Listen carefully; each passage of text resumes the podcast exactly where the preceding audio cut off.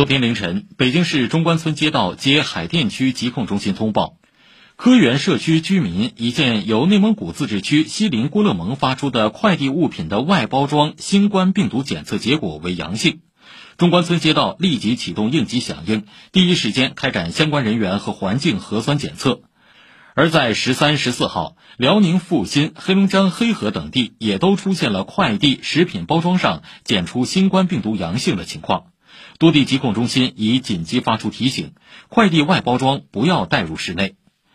快递已经成为日常生活中不可缺少的一部分。如何才能保证快递安全？疾控专家建议：首先，在购买商品前就应确认快递是否来自国内外中高风险地区，非必要情况下不从境外高风险地区购买商品，谨慎购买国内有本土疫情报告所在地区的商品。